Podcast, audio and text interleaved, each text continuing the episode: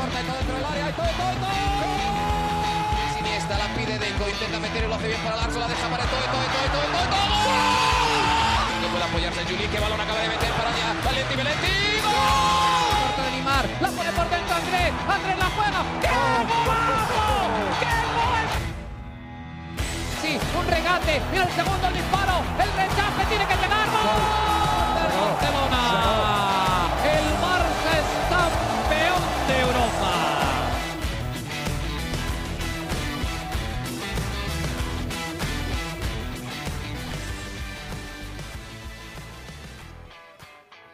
Hola amigos de ADN Barça, bienvenidos a una nueva edición de nuestro podcast. Este, el primero que vamos a hacer esta temporada, ya con partido oficial, empate 0 a 0 entre el Fútbol Club Barcelona y el Rayo Vallecano y se ha despertado una, una ola de, de, sensaciones dentro de la afición blaugrana y vamos a hablar de eso, de lo que se vivió en el Camp Nou con Mariana Guzmán, que nos acompaña como siempre desde Barcelona. Mariana, ¿cómo estás? Feliz comienzo de semana, ya vamos hacia el mitad de la semana, pero cuéntame un poco tus sensaciones generales, porque entró como un poquito de pánico, ¿no? Que el, eh, porque el Barça no pudo hacerle ni un solo gol al Rayo Vallecano. ¿Cómo lo sientes tú? ¿Cómo lo viviste tú allá en el Camp Nou? Hola Alejandro, sí, primer partido de la temporada, estaba súper ansiosa de volver al Camp Nou en un partido oficial, ya habíamos disfrutado y comentado el partido contra, contra Pumas, ¿no? Sí. Pero um, tenía ganas de ver un partido ya oficial, de que comenzara la liga, y había muchas sensaciones, hubo muchas sensaciones que, bueno, lo, es lo que vamos a comentar precisamente en este, en este episodio, pero mm, en líneas generales yo, yo pensé que iba a haber más. Pensé que iba a ser un, un, Barça mucho, mucho mejor. Pensé que vería un Barça superior. Yo te lo dije en otro episodio, ¿no? Que la pretemporada, la verdad, no es que significa nada, ¿no? O sea, una victoria en pretemporada no tiene nada que ver con la realidad pero al ver los fichajes, al ver a Lewandowski, ¿sabes? Yo, yo creo, y, y, creo que no es algo único mío, o sea, escuchaba a la gente con, con la emoción con la que asistió más de 80 mil personas. Te digo uh -huh. algo que es súper importante, el lunes era festivo. Era bueno, el día de la Asunción, es festivo aquí en Cataluña, y la verdad, la, la ciudad está muy llena de turistas, pero también hay mucha gente que abonado el Barça que no estaba en la ciudad uh -huh. y aún así el Camp Nou tuvo una cifra espectacular, el ambiente era espectacular a pesar del calorón que estaba haciendo.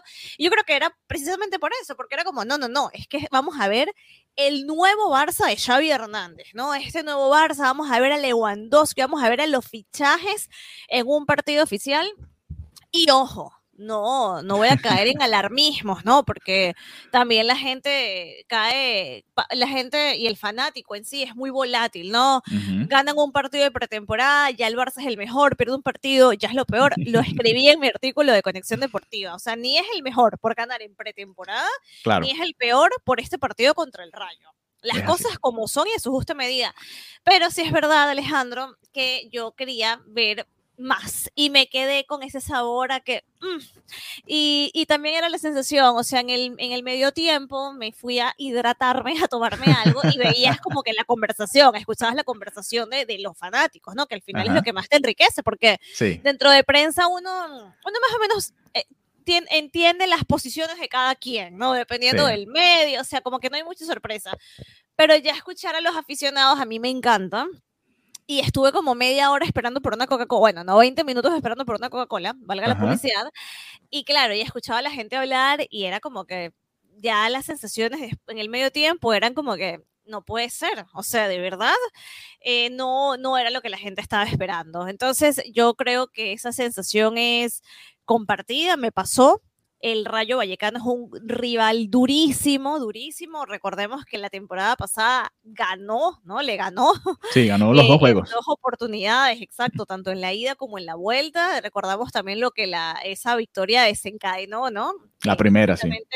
Exactamente, la, la partida de, de Kuman, la invitación a salir a, a Ronald Kuman. Entonces, sabíamos que el Rayo Vallecano es un, un rival muy difícil, que, que sabe cómo jugar sus cartas contra el Barcelona pero me quedé con ganas de más. Quiero saber, antes de entrar en el partido, ¿cómo lo viviste tú? Porque claro, ya yo estaba con la ilusión arriba de ver la afición, los cánticos, ah, Lewandowski, y claro, fue como, uh, ¿cómo lo viviste tú?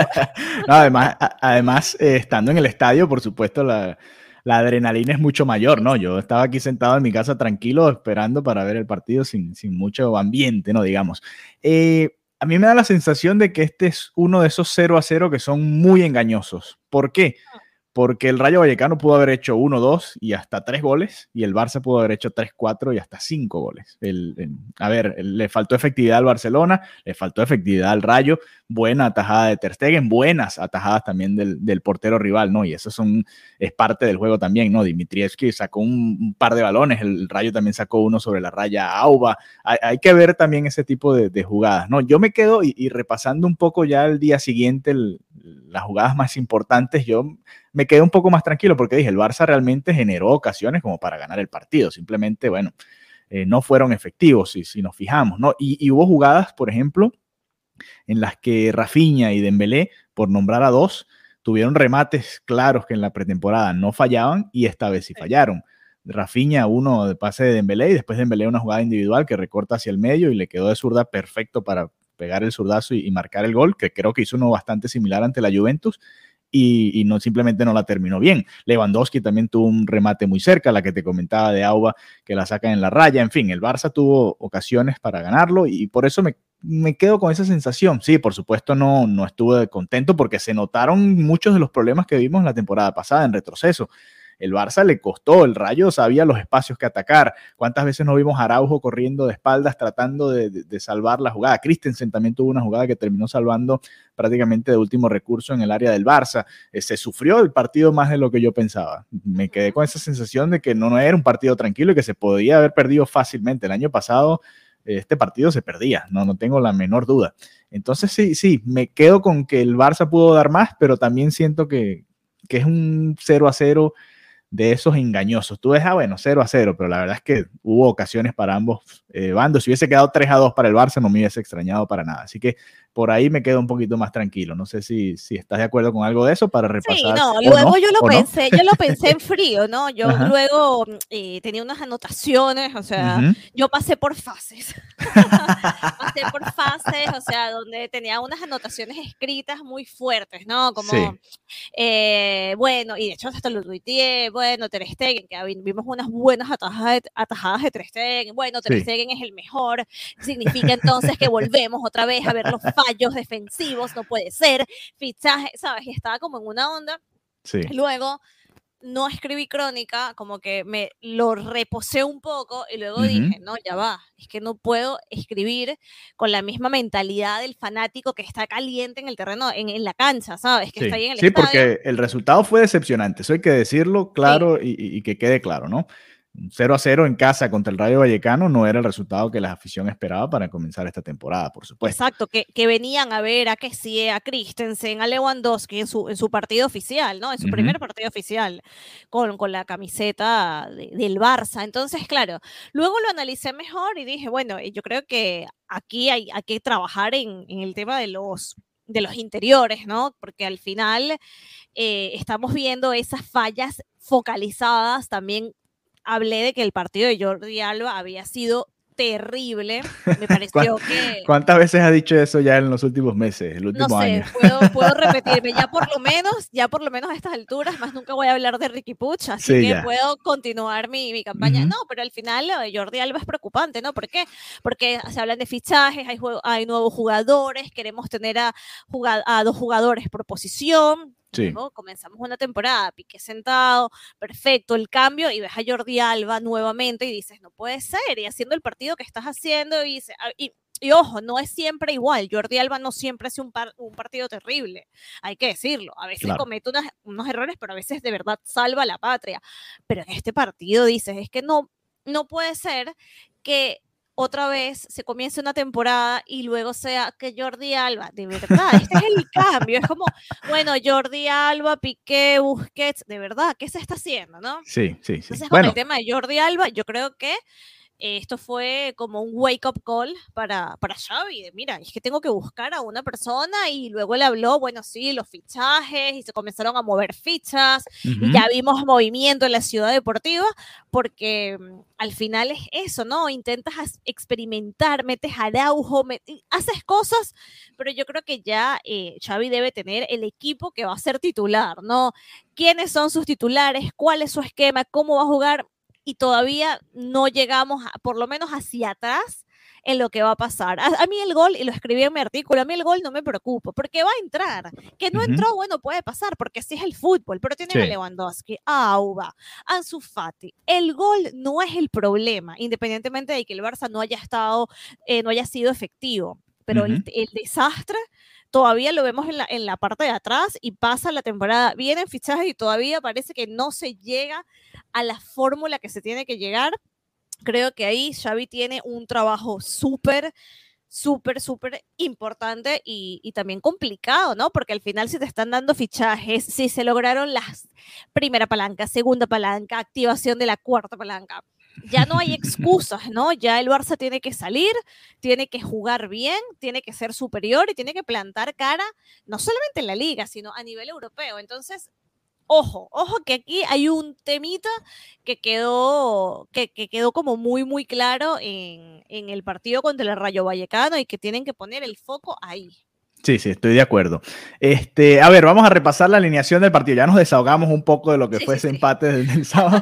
Ahora, a ver, vamos a, repasar un poco ya eh, en frío, un poquito más en frío, el, once titular de Xavi, porque tuvo curiosidades. Marc André Ter en el arco, Ronald Araujo como lateral derecho, Christensen y Eric García, lo comentamos durante la pretemporada. Yo dije una, dos, tres, cuatro, cinco, seis veces que no creía que esa eh, fuese a ser la, eh, fuese a ser precisamente la pareja de, centrales y mira, aquí están los, los que puso, los que eh, con los que probó, con eso se quedó. Jordi Alba en el lateral izquierdo, eh, Gaby, Busquets y Pedri en la media cancha, Rafinha, Lewandowski y Dembélé fue el once titular. Hablemos de Ronald Araujo por el lateral derecho, porque además ni siquiera eh, convocó a Serginho Dest, que para mí iba a ser el lateral derecho titular. Yo pensé que Araujo iba a ser la pareja de centrales junto a Eric García. Nos mm. sorprendió, o me sorprendió a mí por lo menos, con Christensen de titular.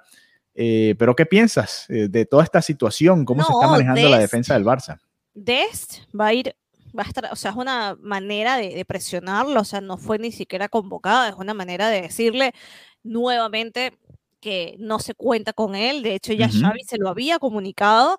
El jugador como, no, no, yo me voy a ganar mi puesto, pero esto no se trata que te ganes el puesto, simplemente ya te dije que no contaba contigo y voy a, te lo voy a demostrar. Es una manera de presión fuerte para que el jugador básicamente agarre sus maletas y se vaya. Entonces, Por, esa parte, Des eh, queda absoluta y totalmente descartado como, como jugador, por lo menos en esta temporada del, del Fútbol Club Barcelona.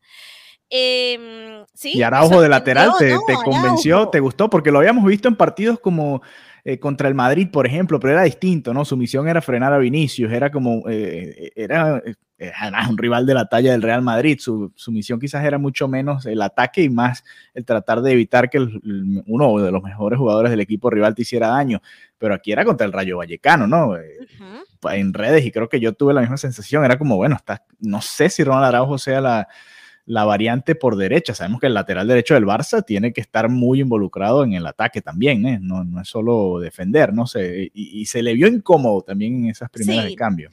Sí, yo creo que no es la, la, posición idónea para él y también eso es lo que, lo que te decía de Xavi, que él también tiene que lograr llegar a, a dar con eh, esa posición idónea para cada jugador, porque si no al final estás desperdiciando un talentazo como lo es Ronald Araujo. No es un desperdicio, porque obviamente funciona, pero no es lo mismo que te funcione un 60% que un 90%. Entonces también ahí me pareció como, uff, que, que, se veía incómodo, que no, no podía dar lo que sabemos que él está acostumbrado a dar. Em, igual me pasó, ¿sabes? Que sentía que como que Gaby y Pedri no... No, conectan. Es que no, no, lograron conectar, creo que lograron tres veces, o sea, un par de pases, sí, una, algo realmente tétrico, porque es que dos de tus tres mediocampistas ni siquiera se puedan pasar el balón entre ellos en un partido, te habla de lo desconectados que estaban. Exacto, y, hay que analizar un poco más allá, o sea, no solamente Gaby Pedri, esto va a la disposición del equipo. Sí, claro. explico? Entonces, no sé, yo creo que, mm, que este es un partido que tiene que ser leído con inteligencia, ¿no? Por parte de Xavi, por parte de su equipo, precisamente para ver, vale, ¿dónde, me, dónde sale mejor Araujo? ¿Cómo voy a plantear la defensa de este equipo? ¿Cómo voy a trabajar de cara a estos interiores, ¿no? De esto, los laterales. Sí. Y, y al final me parece positivo que este primer partido haya, mm, haya resultado de esta manera. ¿Por qué? Porque yo creo que dejó en evidencia esas falencias, esos errores, esas cosas que todavía no están del todo bien. Sí. Y la gente también venía un poco arriba, cosa que está cool, o sea, está muy bien que el fanático esté emocionado, pero también me parece interesante e importante que tengan un cable a tierra, ya no el Sí. fanático, ya el equipo. También, explico, claro, claro. porque no es solamente sí, los fichajes ilusionantes, las palancas, es ok. ¿Y cómo vamos a trabajar esto en el campo? ¿Cómo hacemos que este equipo sea efectivo? ¿Cómo hacemos que este equipo funcione? Entonces, yo creo que hasta es más saludable para el equipo que este primera, primer partido de la temporada haya sido espeso, como lo denominó Xavi, haya sido Ujú. incómodo, porque permite corregir. ¿Qué prefiero yo? Que se tomen las correcciones, que no se cante esa victoria de vamos con todo, ya el Barça volvió, y que se trabaje. Porque Sí. luego te enfrentas a un equipo, le, das, le haces una goleada y dejas a Jordi Alba por siempre ahí. Sí, y no des- y-. Entonces, al fin, bueno, lo de Jordi Alba por decir algo, luego esa sensación de victoria y de gol te, no, no te hace trabajar más allá de decir, epa, ¿cuáles son mis carencias? Que luego esas carencias las arrastras hasta que llegas al examen final en Europa.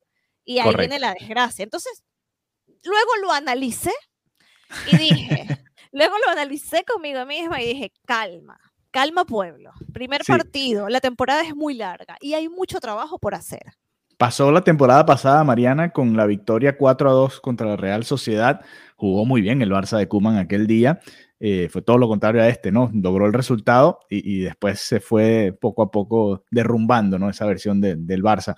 Eh, en esta, lo que decíamos, si el Barça es efectivo, podría haber ganado 2-3-0 y, y la sensación hubiese sido distinta en toda la afición, ¿no? No estaríamos hablando otra vez de Jordi Alba, de la Roja Busquets, de que Gaby y Pedri no se conectaron, de cómo le costó a Rafinha eh, quizás definir algunas jugadas que había definido, que Lewandowski no estuvo al 100% como la afición esperaba, todos estos detallitos que estamos mencionando acá en el episodio, pero interesante, me gusta porque eh, también nos invita a nosotros y a todos los amigos, a la familia de ADN Barça, a, ver con un poquito más de lupa este equipo, ¿no? Porque veníamos, por supuesto, de una pretemporada fenomenal en la que también sabíamos que tres o, tres o cuatro de los rivales que enfrentábamos estaban en un nivel, por supuesto, muy inferior, ¿no? Nada más el Real Madrid y la Juventus estaban más o menos a la par del Barça y el Madrid venía, era su primer partido de pretemporada apenas. Así que cable a tierra, como dice Mariana, después de este empate 0 a 0 contra el Rayo Vallecano y después este domingo viene un, un duro duelo contra la Real Sociedad y va a ser muy interesante y a ver qué sucede.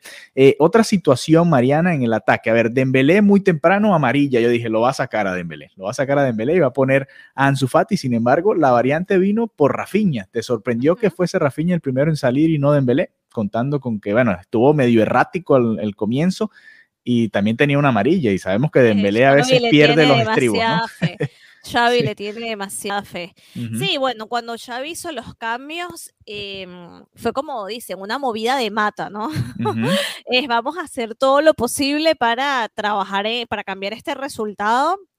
Y, por ejemplo, hablando de estos cambios, hablemos de, de Frankie de Jong, ¿no? Sí, Que al final ha sido, mm, ha estado muy en boca de todos por esa posible salida, porque el club quiere o no cierra las puertas o está escuchando estas ofertas, no sé, y al final me parece que Frankie de Jong eh, entró con la actitud que era, ¿no? Y eso me, encantó y de hecho lo vi y dije, uy, ojalá, ojalá que, que no se vaya, no. Y que no se creo, o mantenga así. Es que al final, si lo piensas, cuando comenzó el partido decías, Dios mío, mira la banca que tiene. eh, o sea, mira la banca. ¿Quiénes están en la banca? Frankie de Jong, jugadorazo. Eh, o sea, tenías una banca de jugadores top. Y Sí, de eso sí, se estaba trata, ¿no? La Ferran Torres, que sí es, eh, por mencionarte alguno, de Jong, eh. Piqué, Ansu Fati, era un equipazo, Pjanic también ahí, Y Depay. tú dices, exacto, y tú dices, qué locura que estos Ujú. están en la banca. O sea, por eso el partido comenzó y yo decía, o es que si no funcionan estos, funcionan los que están en la banca. Por Ujú. eso queda la sensación de poco, ¿no? Y de, y de, de derrota más que de un empate. Pero el punto que iba con Frankie de Jong es que eh, me gustó mucho la actitud, me gustó mucho lo que puede aportar y la verdad que eh, ese es el Frankie de Jong que la afición quiere y que el Barça necesita. Y si este es el Frankie de Jong de esta temporada, espero que de verdad no se vaya. Eso es lo que deseo, porque qué, mm, qué jugador tan bueno y qué clave puede llegar a ser. Entonces, me, me, gustó muchísimo su actitud, me gustó el, como, el, como la gasolina que le metió al, al, al partido, ¿sabes? Fue como una, una inyección y para mí ese fue un cambio que, que estuvo bastante acertado. Sí, porque bueno, a ver, eh, Xavi sacó a Christensen, a Alba, a Gaby y a Rafinha. Y, terminó el Barça, y al propio Pedri también que estaba cansado y terminó con molestias, terminó el Barça jugando con cuatro delanteros, porque estaba Lewandowski, Dembélé, Auba y, ¿quién era el otro? Me falta uno. Eh, eran cuatro delanteros jugando al mismo tiempo. Eh, me falta uno por ahí. Pero al final el Barça terminó jugando con cuatro delanteros y yo decía, bueno, y, a ver cómo terminamos atrás, ¿no? Eric García en la izquierda, eh, Araujo volvió al centro, Sergi Roberto fue a la derecha. A ver, terminamos con un equipo que, que, estaba medio extraño sobre el terreno de juego y el Barça lo pudo haber ganado. ¿Quién te falta? En la, entró Aubameyang. Ansu Fati creo que es el otro, ¿no? Ansu Fati, exacto. Eh, ¿A quién te, no, no, no, mm, ¿Quién te faltaba? Ansu Fati. Lewandowski, Dembélé, Auba y Ansu Fati, esos eran los cuatro delanteros. Ahí están. El Barça terminó jugando, pero bueno, claro, Ansu Fati se retrasaba un poquito más ¿no? que el resto, pero era prácticamente un eh, cuatro delanteros adelante a ver si se conseguía el triunfo. El, lo de Frankie de Jong, a ver, esta versión de Frankie de Jong para mí es mejor que Gaby, hmm. sin duda alguna. Eh, claro, sabemos que, que Xavi le quiere dar la oportunidad para mí eh, hay que recordar a la gente, Gaby todavía está muy joven, puede venir desde el banco también, ¿no? Y no pasa nada, absolutamente nada. Frenkie John puede ser el titular ahí y que Gaby sea su, eh, su suplente o el propio que sí, dependiendo de lo que quiera Xavi, y, no va a pasar nada, ¿no? Eh, son muy jóvenes. Lo que pasa es que a veces se nos olvida que Gaby y Pedri se saltaron uno, dos, tres o cuatro pasos en su formación y están jugando ya de titulares en el Barça, pero los dos todavía son muy jóvenes. Eh, y, con muchas cosas por mejorar. Así que eh, no les extraña. Parte económica, todas estas decisiones con donde John y ver si el equipo cómo, puede funcionar. Pero, pero claro, es que al final la experiencia que tiene de John.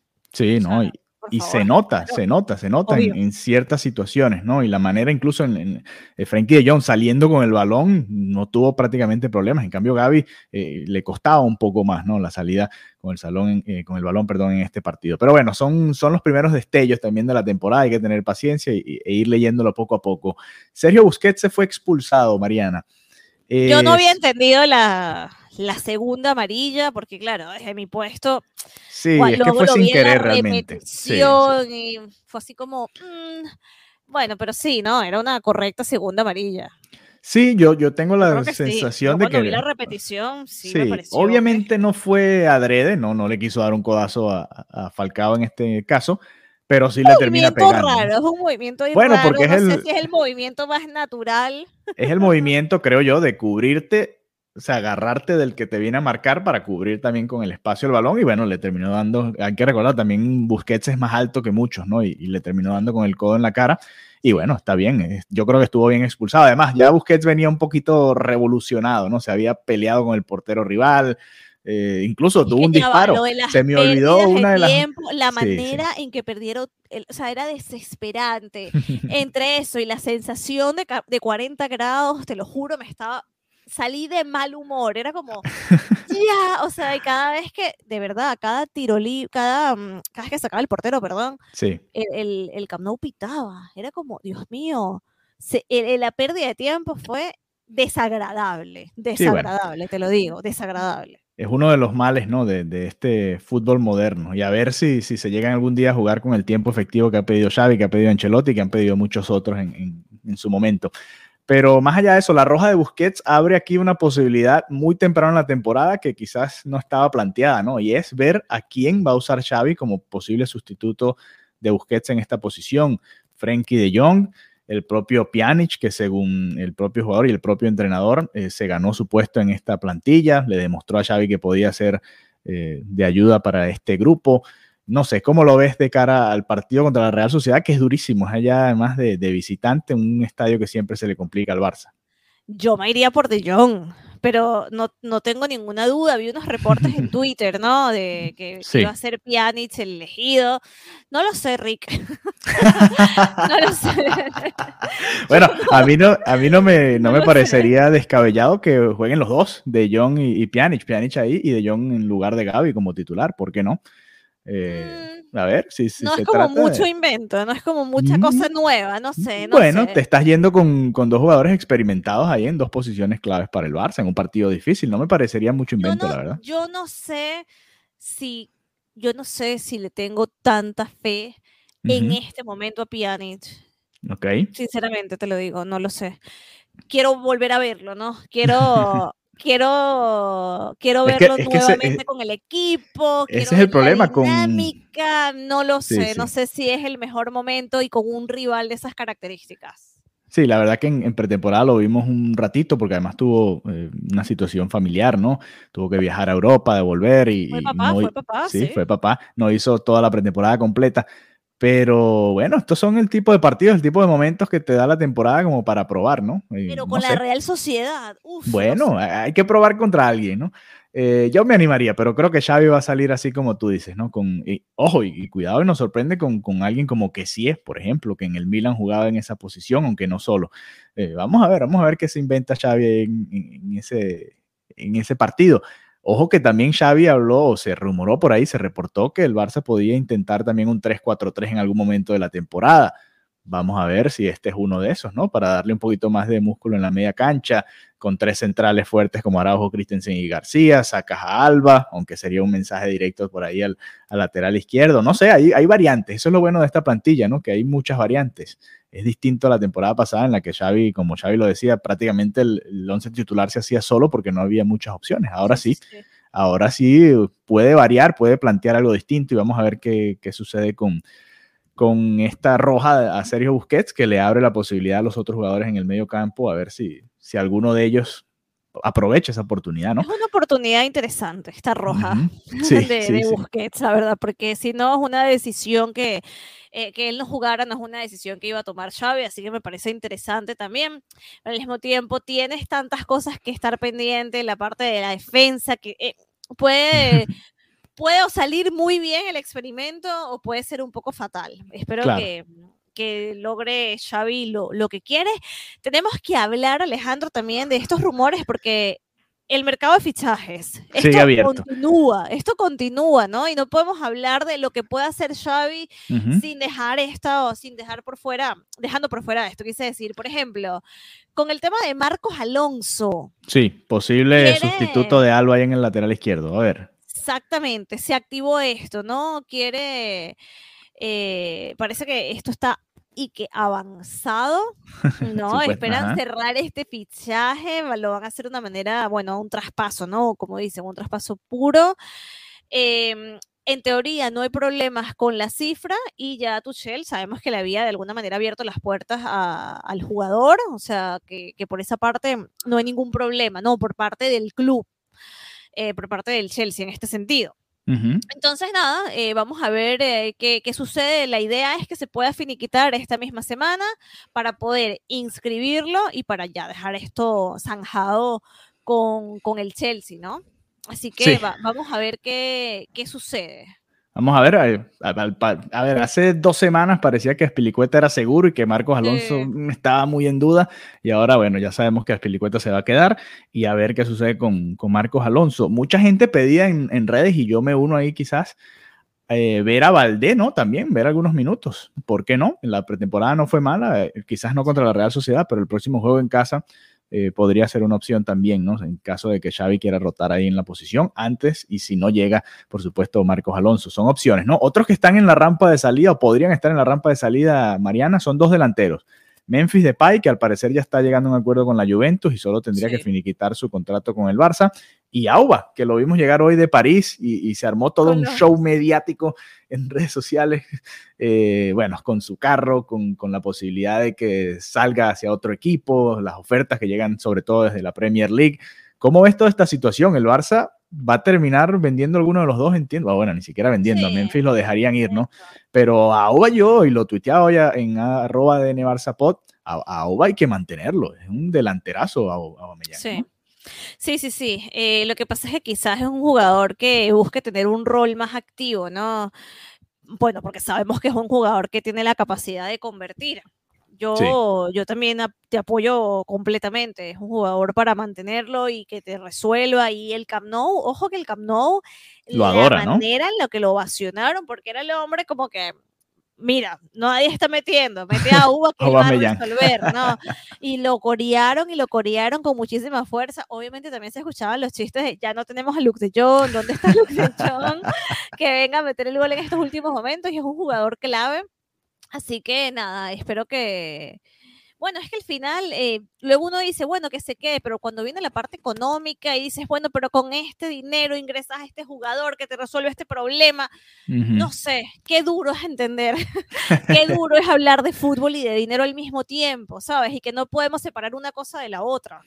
Sí, lo que sí quedó claro, Mariana, es que Memphis Depay no cuenta para Xavi, ¿no? Este era el partido. Memphis Depay no, y hay demasiados jugadores ya arriba, o sea que ya está. Él sí tiene que salir sí o sí, por, por también por su bien, ¿no? Porque al final. Claro, y viene la Copa del Mundo. Que aportar. Sí sí, sí, y es un jugador importante para Países Bajos, además, del, del más importante de esa selección, si me apuras, ¿no? y, tiene que jugar, tiene que jugar para además estar listo para la Copa del Mundo. Eh, bueno, esos son algunos de los rumores, ¿no? También suena por ahí Bernardo Silva, uno ya no sabe ni qué creer, el hombre se despidió en redes sociales, se despidió en el estadio del Manchester City después del partido del fin de semana.